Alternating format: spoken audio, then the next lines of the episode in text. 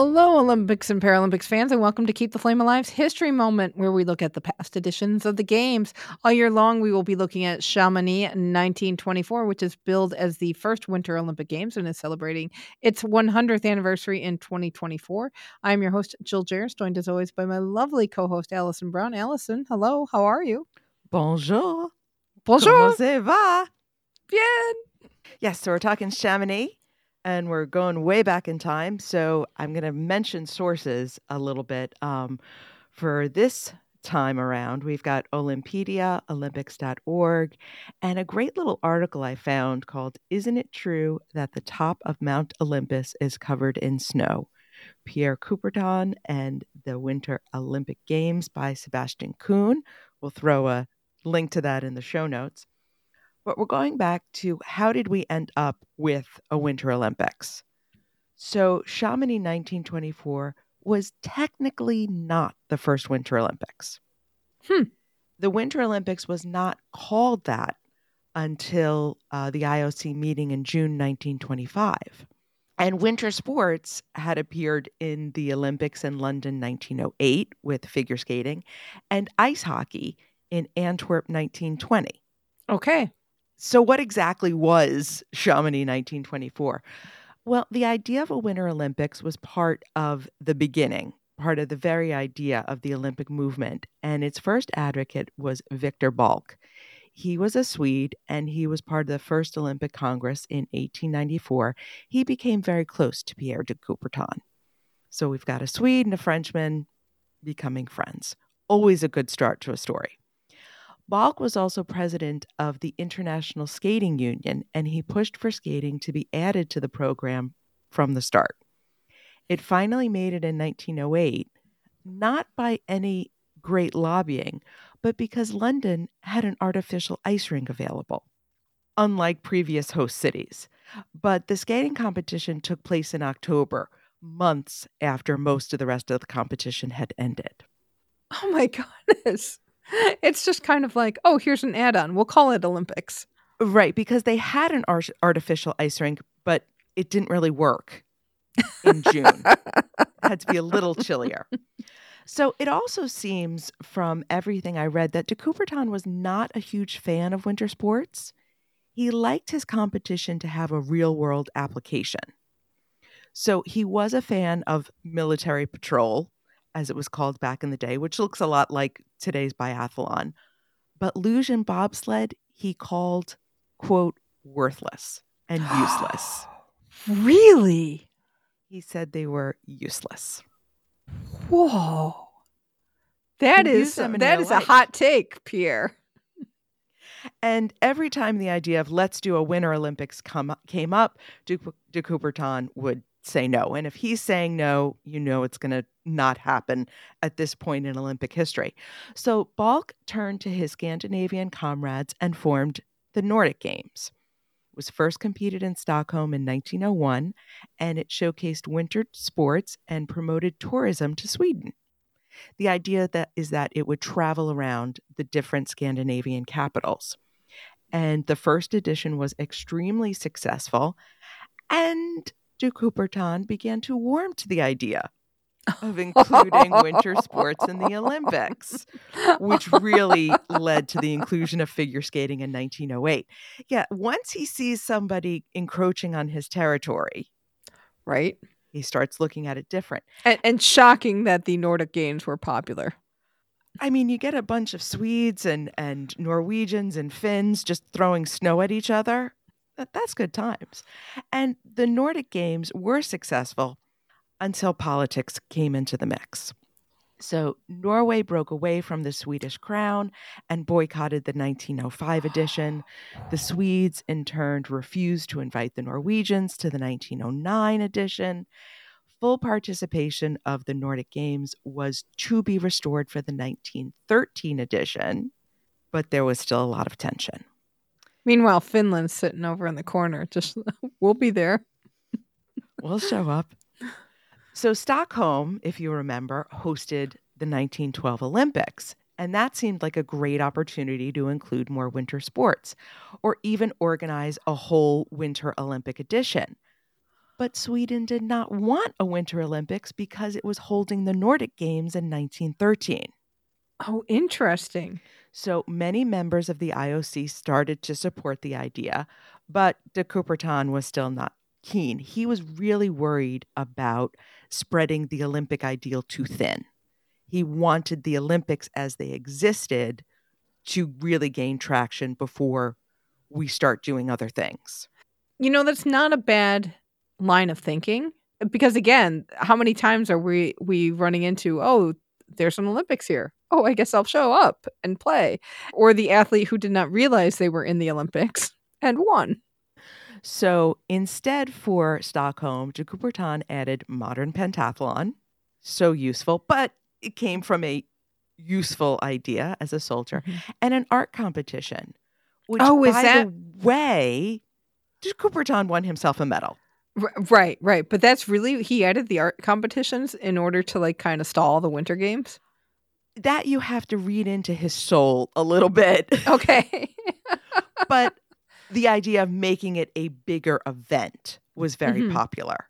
Okay. So let's throw the art competition in. And by the way, here's some art and poetry for the competition. But I put it in anonymously. now, at this point, Balck changed his mind about the Winter Olympics. Okay. Because he had created the Nordic Games and that was his baby. So he thought if they got sucked into the Winter Olympics, the Nordic Games would collapse, which is in fact what happened. The last Nordic Games were competed in 1926. Oh. So we still haven't given up. Organizers for Berlin 1916 proposed the skiing Olympia to happen in the ah. Black Forest, but obviously that idea was canceled with the rest of those games because of World War I. So after the war, when the IOC met in 1921, the idea of a winter sports festival came up. Pierre is stubborn, but he sees the writing on the wall and he says, okay, you know what? This is an important discussion. We're going to have a separate Congress to talk about this. And then it just never happened. so in 1922, the French Olympic Committee, who would be hosting the Games in Paris in 1924, proposed an event to showcase skiing, skating, and ice hockey. So okay. those federations got together with the French Olympic Committee and said, let's do something. Let's put on a show in the barn. And the Swiss and the Canadian Olympic Committee jumped on board, and the IOC begrudgingly agreed to provide special patronage for the event. The Swedes and Norwegians agreed to this, but only if the word Olympic would not be used. and the medals would be distinct from the ones awarded in Paris. Interesting. In a way, the Winter Games was really designed to kind of get people excited about Paris 2024, the Summer Olympics. Exactly. And remember, at this point, we had St. Louis and London, and these games that lasted months, you know, that weren't happening in this 17 day span that we're used to. So if you've got winter events happening in January, February, why isn't that just part of the, right. the Paris Games? But they had to distinctly call it this winter festival. Interesting. So we get a name. You're going to love this, and you're going to love my attempt at the French. La Semaine Internationale des Sports d'Hiver de Chamonix. Ooh, la la. Or Chamonix Week of International Winter Sports. It ran from January 24th to February 4th, 1924.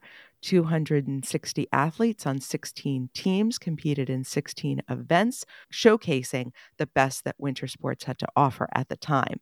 The festival looked much like the Olympics. There was an opening ceremony with a parade of nations, an athlete's oath, there was a closing ceremony, there were medals that when you look at them, really don't look that different from the Paris medal, except instead of a, a Greek god on it, you have a man wearing skis and holding skates and other winter things on it, but it clearly is an Olympic medal.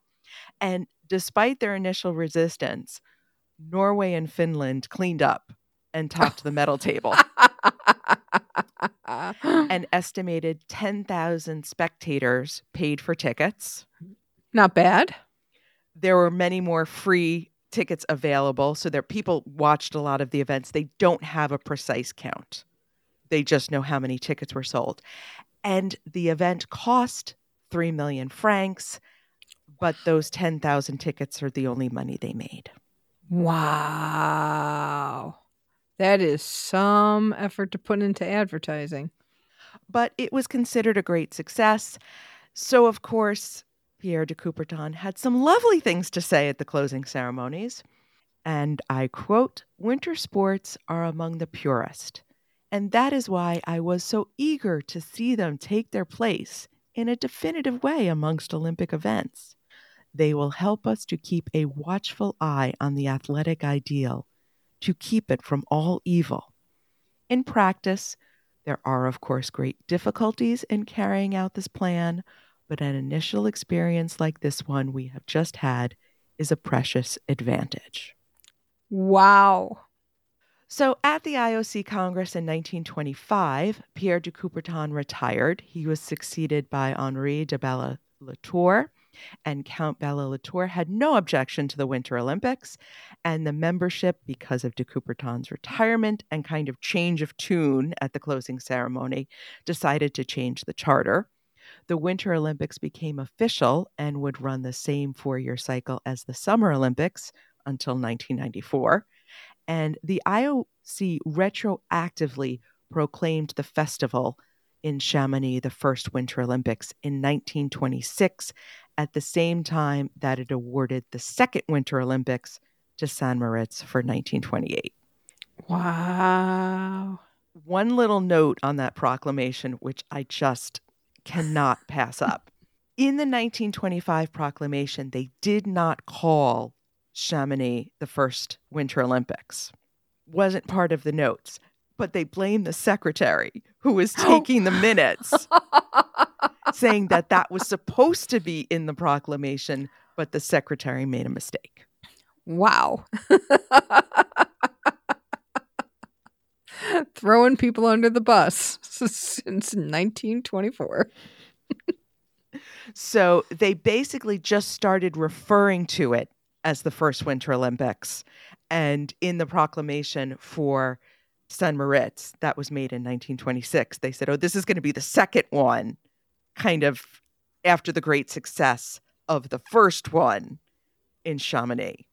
That is so interesting that they that the IOC basically got forced into adding this event on their calendar. And at first it was going to be kind of part of the summer, and the original intent was that it would always be hosted by the same country. And we'll see that happening a few times throughout. So that changes as it goes along, and the Winter Olympics becomes its own entity. Fascinating. Well, I am excited to hear stories from this first Winter Olympic Sports Festival. Not quite an Olympics yet, but we'll retroactively call them one. and so next time we're going to get into the competition, but not any competition that actually happened in Chamonix. Ooh, I'm looking forward to hearing that. On that note, we will close this episode. Thank you so much for listening. And until next time, keep the flame alive.